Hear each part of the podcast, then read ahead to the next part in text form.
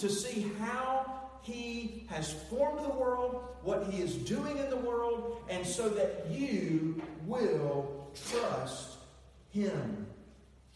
And in Ephesians chapter 1, verses 9 and 10, the Bible teaches us there that what God is doing in this world is a mystery that He made known to us, New Testament believers. And that mystery of what God is doing is this He is uniting all things in Christ, who will be king forever, whose kingdom will have no end.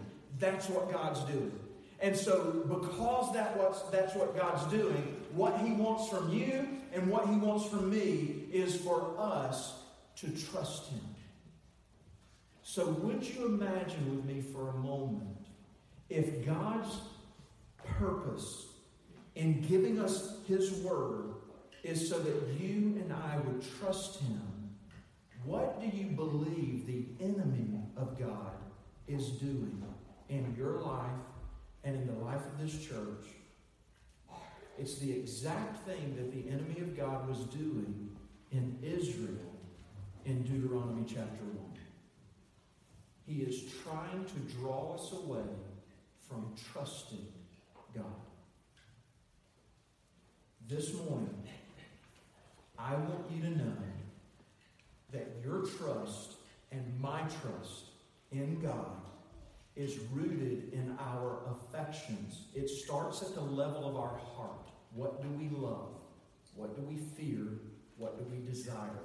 Our trust is rooted in our affections and it's displayed in my actions.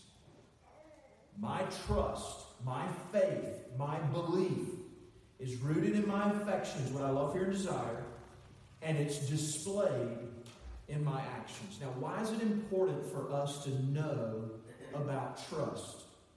Well, I've just told you. First, because God wants you to trust Him. Secondly, because I can say I believe or trust Jesus as my Savior, but that not necessarily be saving faith.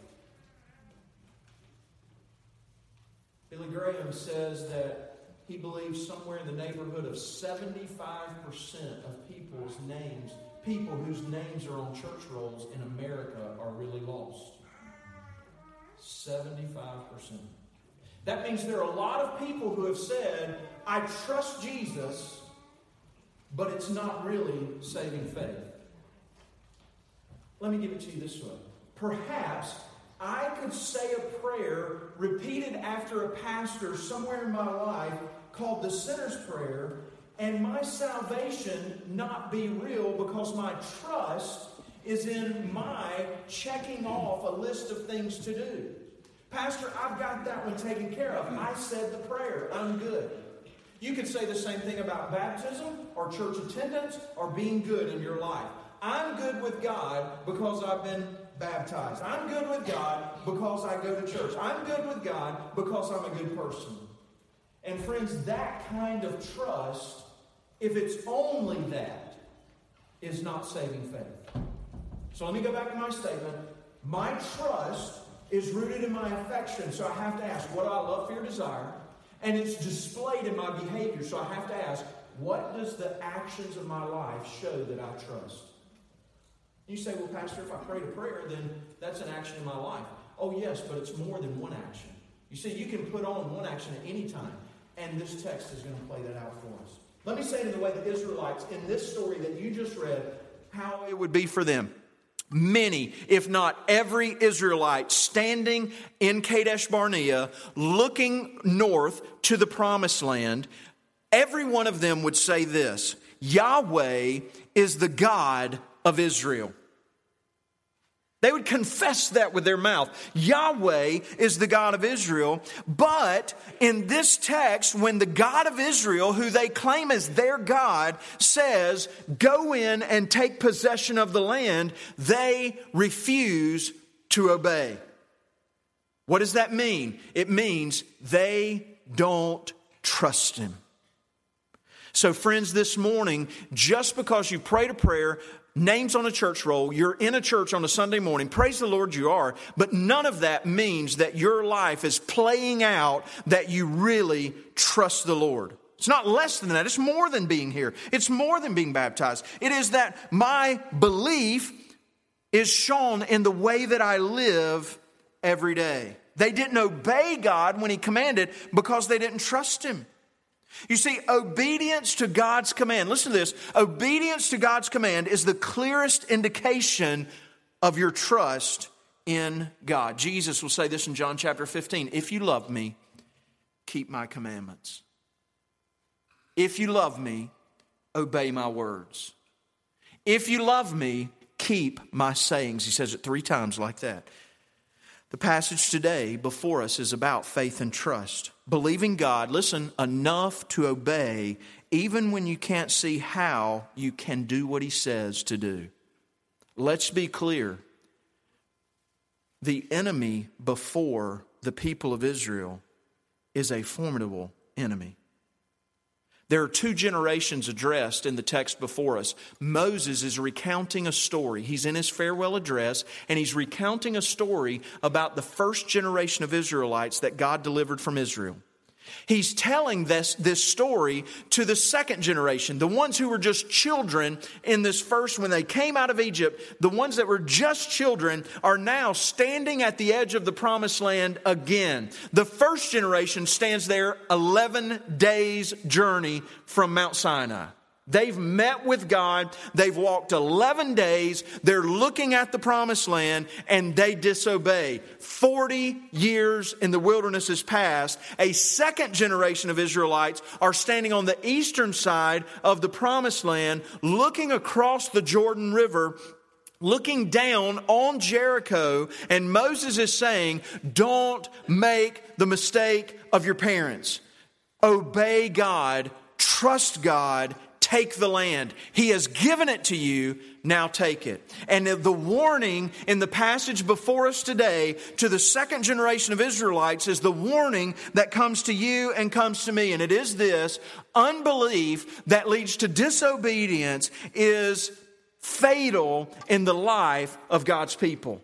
It reveals a heart that doesn't obey, or excuse me, that doesn't trust God. And this text is going to make that point for us in the way that we see this text, let me set it up like this for you. God has brought you and I to the edge of the promised land. We've seen Jesus as king. We've seen his life on the earth and what that means. When Jesus is around, there is no disease, there is no disaster, there is no death because he overcomes every effect of the fall. This is our king and he will be king forever. He has come to the earth. We have seen the results of Jesus' kingdom and then Jesus says, I'm going to prepare a place for you. Now you spread the news of the kingdom. Go make disciples. He's given us a command as we've glimpsed the promised land, and you and I have a mission, just like the people of God had a mission standing on the edge of the promised land. And the question today is do you trust God? It's the same question that was the question of the Israelites in Deuteronomy chapter 1. And the reality this morning is you and I struggle just as they did with unbelief. We struggle with unbelief.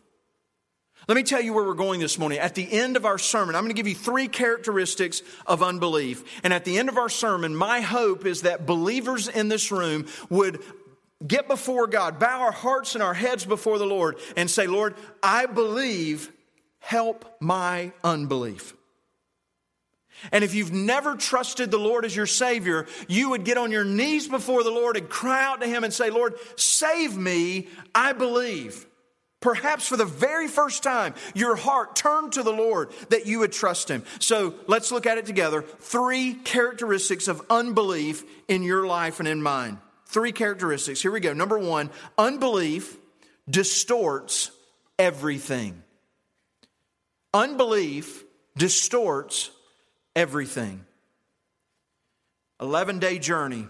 Bible says in verse 19, through a great and terrifying wilderness, they come into the hill country of the Amorites, which the Lord our God is giving us, Moses said. And then look down at verse 21 with me. The Lord your God has set the land before you. Go up, take possession. Do not fear, do not be dismayed. Moses knows that the people are standing on the edge of the promised land in Kadesh Barnea and that they will struggle with fear. He knows that the people, second generation, are standing in the plains of Moab, looking down on a fortified city, and he's about to tell them, Go in, take possession of the land, just like God told the first generation, Go in and take possession of the land. And he knows they will struggle with fear. They're looking at a fortified city called Jericho. They know that the, the enemy, enemy before them is formidable. They know that on their own they cannot take Jericho. And so what happens? Unbelief distorts our fears. You see, the question is, what do we fear? Is our fear toward, turned toward the enemy and the situation before us? the challenge before us, or rather, is our fear turned toward the Lord? I've told you before, church, and I'll tell you again fear and faith have an inverse proportional relationship. That is a very weird term to say. As your faith grows, your fear of your situation will shrink. But as your fear of your situation and doing what God has called you to do grows, your faith in God will shrink. They cannot both go up or down together. You are either a person that is believing, trusting the Lord who says, Go in, take the land. I've given it to you. He's going to say further in this passage, you already heard it read, I'm going before you and will fight for you. You either trust God or you're afraid of your situation. You're afraid to do what God has clearly told you to do. Friends, fear, excuse me, unbelief will distort what you are afraid of.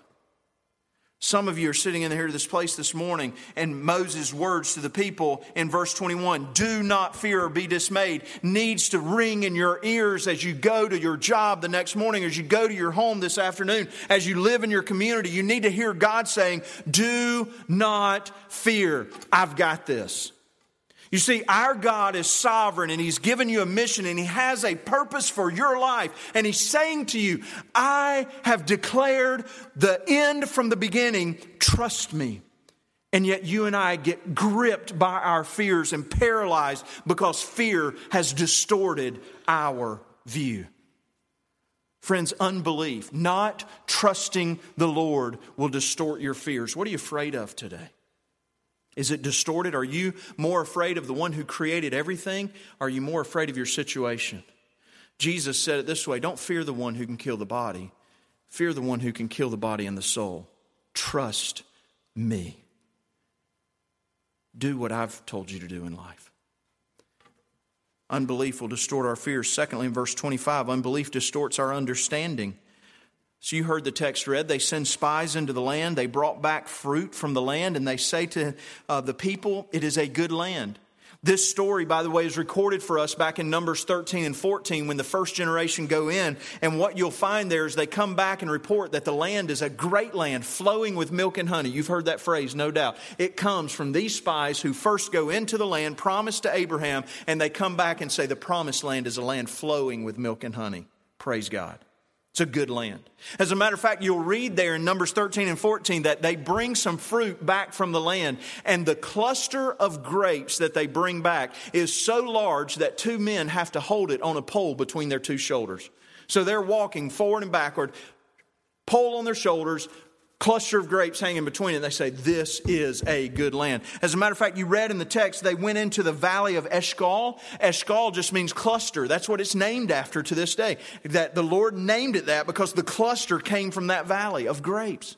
It is a good land, but their, their understanding is distorted. You know because you've read the text, they're not going to go into the land. So look at verse 25. The very 12 spies that go into the land say these words. Here's the word they bring back. Into verse 25. It is a good land that the Lord our God is giving us. Did you get that? I read that over and over in my life, and I've always focused on it's a good land. That's what I've just told you. Look at the last words that the Lord our God is giving us. how distorted could your understanding be for you to come back to your people and say, This is the land that God is giving us, let's don't go in. We can't take it.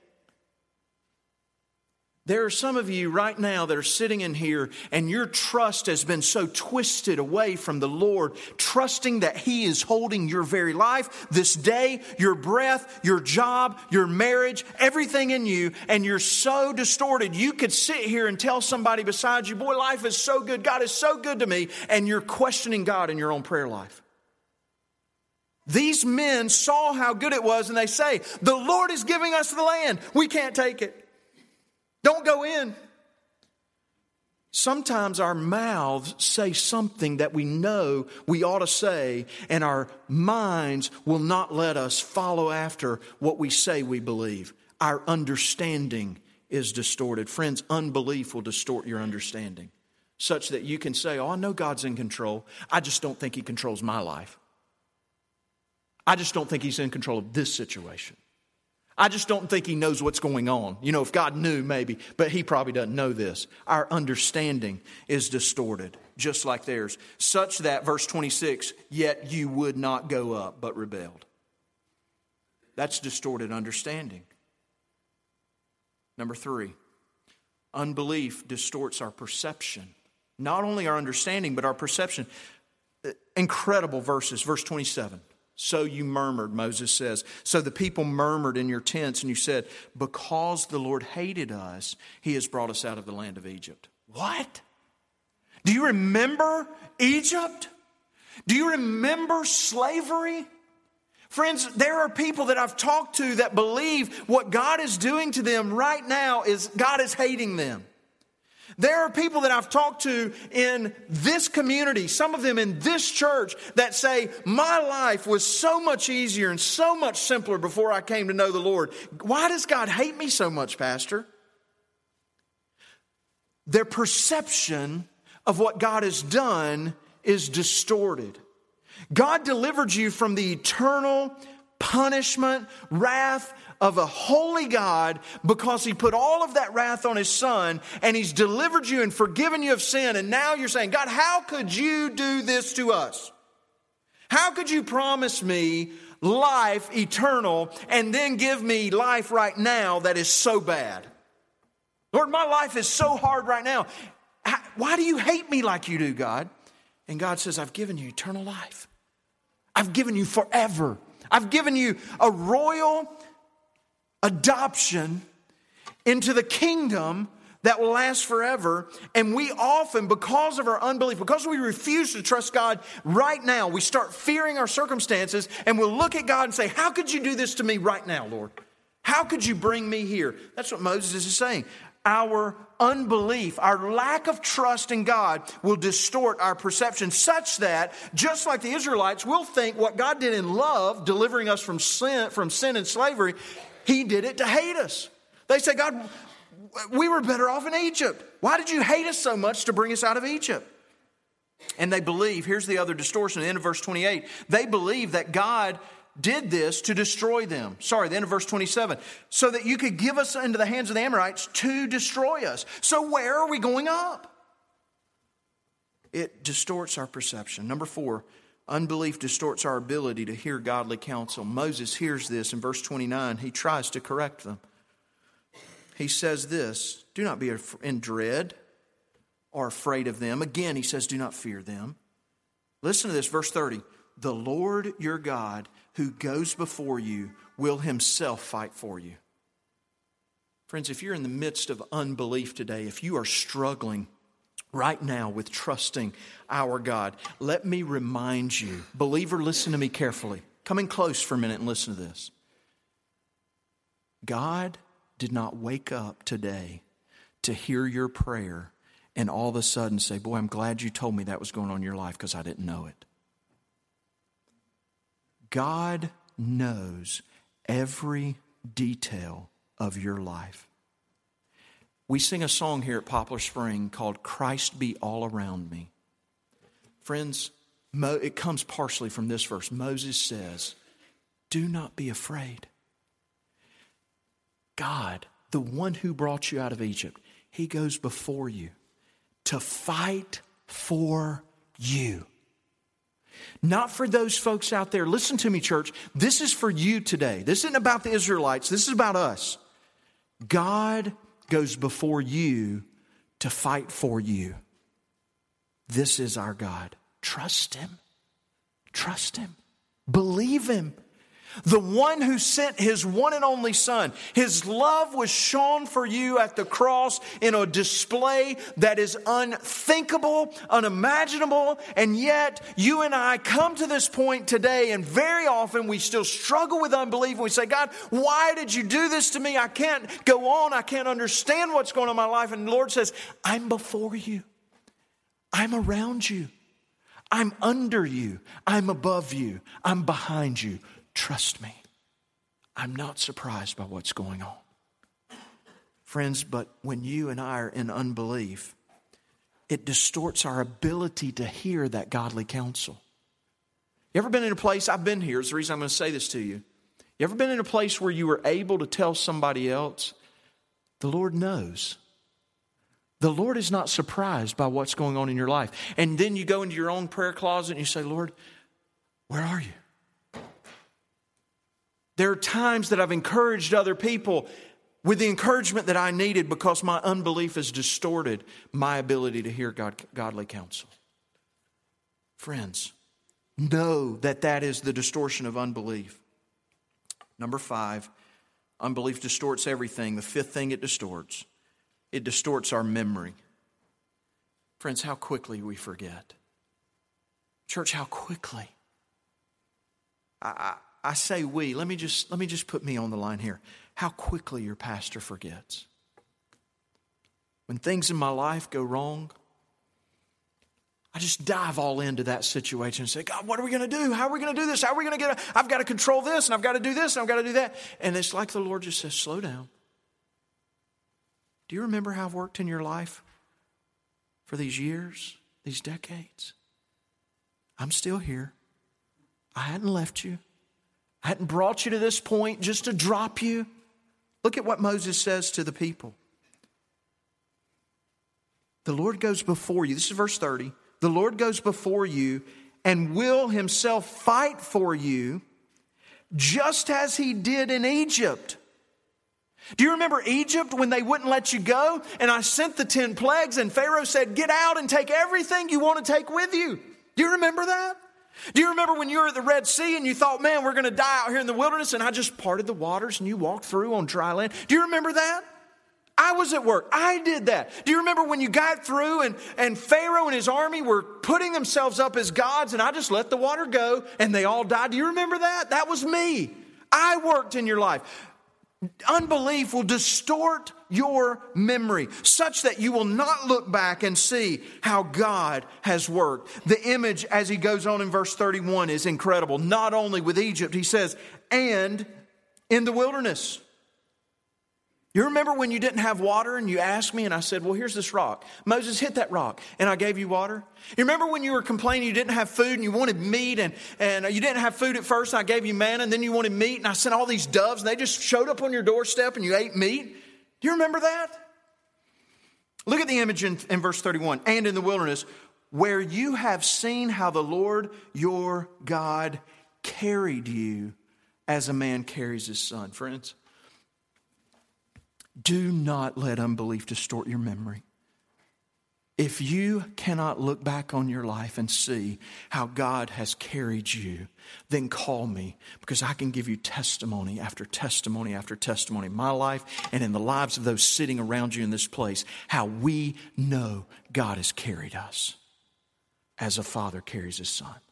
Don't let unbelief distort your memory, church, because it will. Verse 32 Yet, in spite of this, you did not believe the Lord. Friends, the question is will you believe the Lord? Do you trust Him? Unbelief distorts everything. Secondly, begin in verse 34, and we'll pick up the speed here. Unbelief in my life delivers consequences. It distorts everything, but it delivers consequences. Church, our God, who is slow to anger, will not and cannot overlook unbelief and sin. Galatians chapter 6 verse 7, the apostle Paul says it this way, do not be deceived. God is not mocked. Whatsoever a man sows, that will he reap. Numbers chapter 32, just a few chapters before this, God is challenging one of the tribes and he says to them, If you will not obey me, be sure your sins will find you out. If my grandmother repeated that to me one time, she repeated it to me a hundred times. Stephen, I don't know what you're doing, but be sure your sins will find you out. Friends, I found it to be true in my life. Unbelief delivers consequences in our lives. God will not be mocked. You will reap what you sow in this life. For the people, look at verse 35. Here's God's anger poured out against them. Here's the consequence. Verse 35 Not one of these men of this evil generation shall see the good land that I swore to give to your fathers. In other words, what he goes on to say is every man by over the age of 20 years old will die in the wilderness. You're not going to go in, you're going to die. Why? Unbelief reaps consequences, sin has consequences. Friends, do not go out of this place not knowing that it does. But not only is it death, it's the desert, it's the wilderness. Look at verse 40. But as for you, he says, turn and journey into the wilderness in the direction of the Red Sea. Here's what you're going to get. You disobey God. You don't believe God. You don't trust me when I said go in, when I said I'll fight for you. Then here's what you get 40 years in the wilderness, and you're all going to die. What's he say to us, New Testament? This is a nation. What does he say to us, New Testament? You don't believe me. You don't believe the gospel. You don't come and repent and believe Jesus is your substitute. Then here's the, here's the end. It's the end of all sin. It is eternal death. You see, the consequence of sin from Genesis 3 to Revelation 22, it's all the same. Death is the result of sin. And you and I have sinned, and so death will come. We live in a world where we know that death comes. We wonder, we have asked, how can we overcome death? Not only physical death, we know it's not the way it's supposed to be. We know our lives are not supposed to be cut short by death, cancer, disease, disaster. And God says, that's the result of the fallenness of the world because of the sin of man, and death is here. But not only physical death, it's eternal death. And so death has come in. And so what do we say? I know, here's what I say as I read this text Well, Lord, I have no hope because I am one who is guilty. I don't trust you like I need to. So, is there any hope? Oh, there's hope in this passage. Between verse 35 and verse 40, there are two men that show us hope. Verse 36, you're all going to die. Verse 36, except Caleb. He shall see it, and to him and to his children I will give the land on which he has trodden, because he has wholly followed the Lord. This verse is why we named our firstborn son Caleb. Our prayer for him is, Lord, may he be a man who wholly follows the Lord. But what I know is there's no man living that has wholly followed the Lord. But there's hope, right? There's hope of this. So who is it? Look at the second one in verse 38. Joshua, the son of Nun, who stands before you, he shall enter. Encourage him. Why? Look at this phrase. For he shall cause Israel to inherit it. I believe this is messianic. I believe it is pointing us toward Christ. Why? Because Jesus is named after Yeshua or Joshua here. He is the deliverer of us. That's why Joshua is named this. If you read back, Moses changed his name to Joshua the deliverer under the instruction of God. Why? Because he shall cause Israel to inherit the land. He is pointing to one who is to come. Friends, if you can say with me this morning as you're standing, sitting in this place, I have struggled with unbelief, then I want you to know there's hope because there is one who has come who has believed fully, and his name is Jesus. And he has said to you, Here's what I will do because God loves you. I will exchange all of my righteousness, all of my uh, uh, goodness, everything that I am in wholly following the Lord. I will put that on your account and I want to take your wickedness, your unbelief, and put it on my account, and I'll pay the price for that on the cross. And the price for that was death. This is what Jesus has done on our behalf. This is why you and I cry out to Him Lord, I believe, help my unbelief.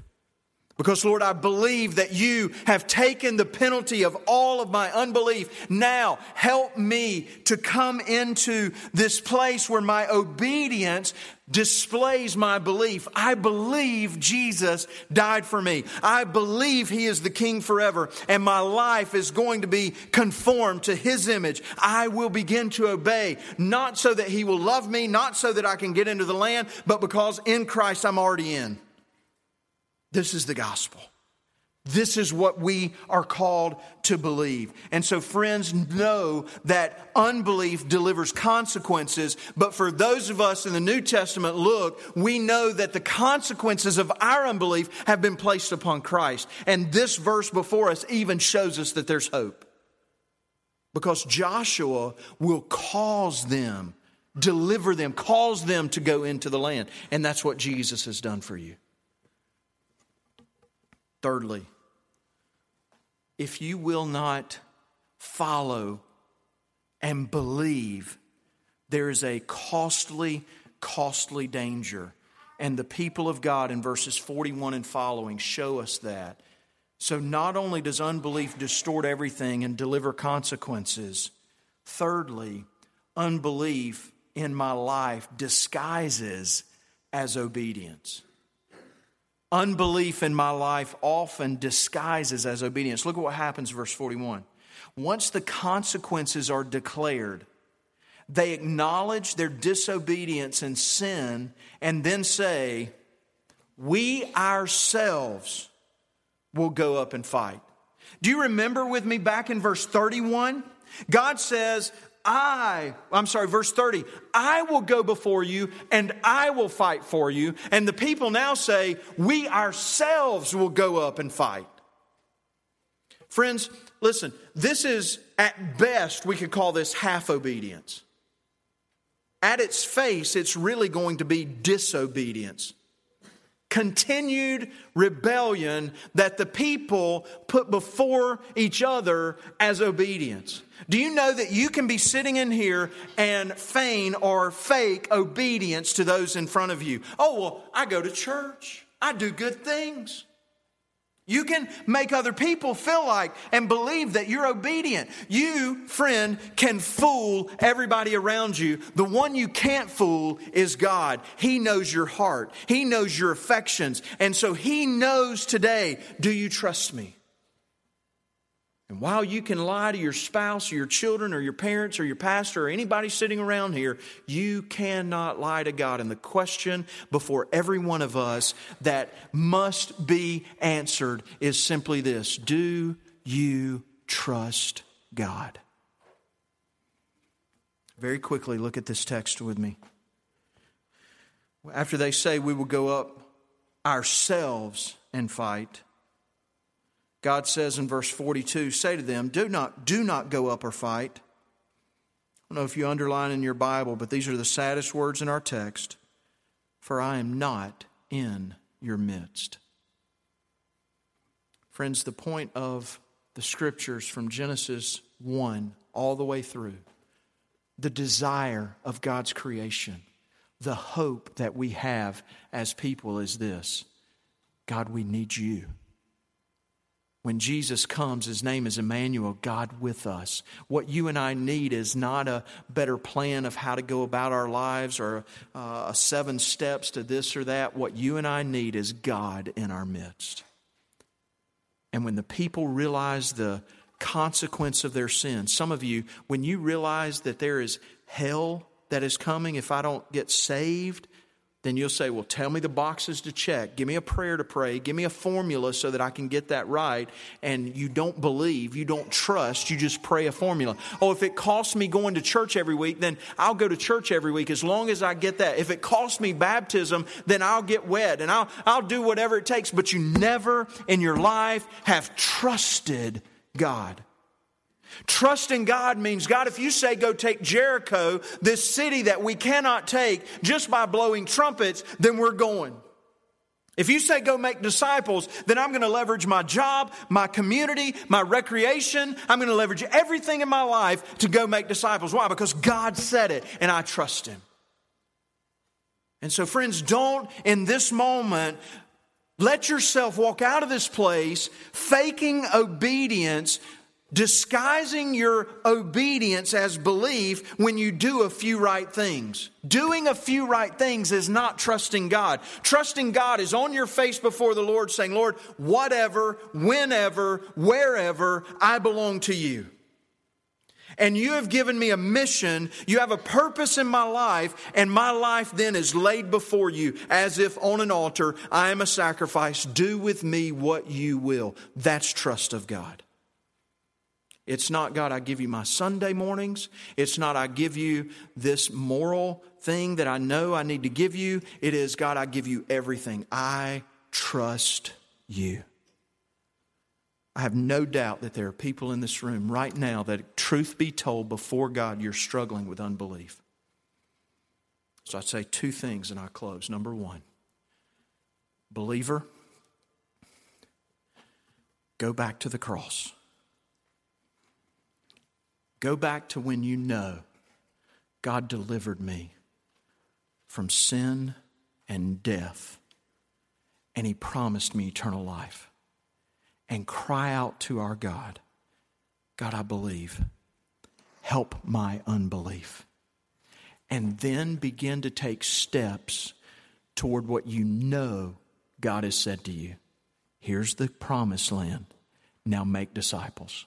Spread my kingdom. That's trust.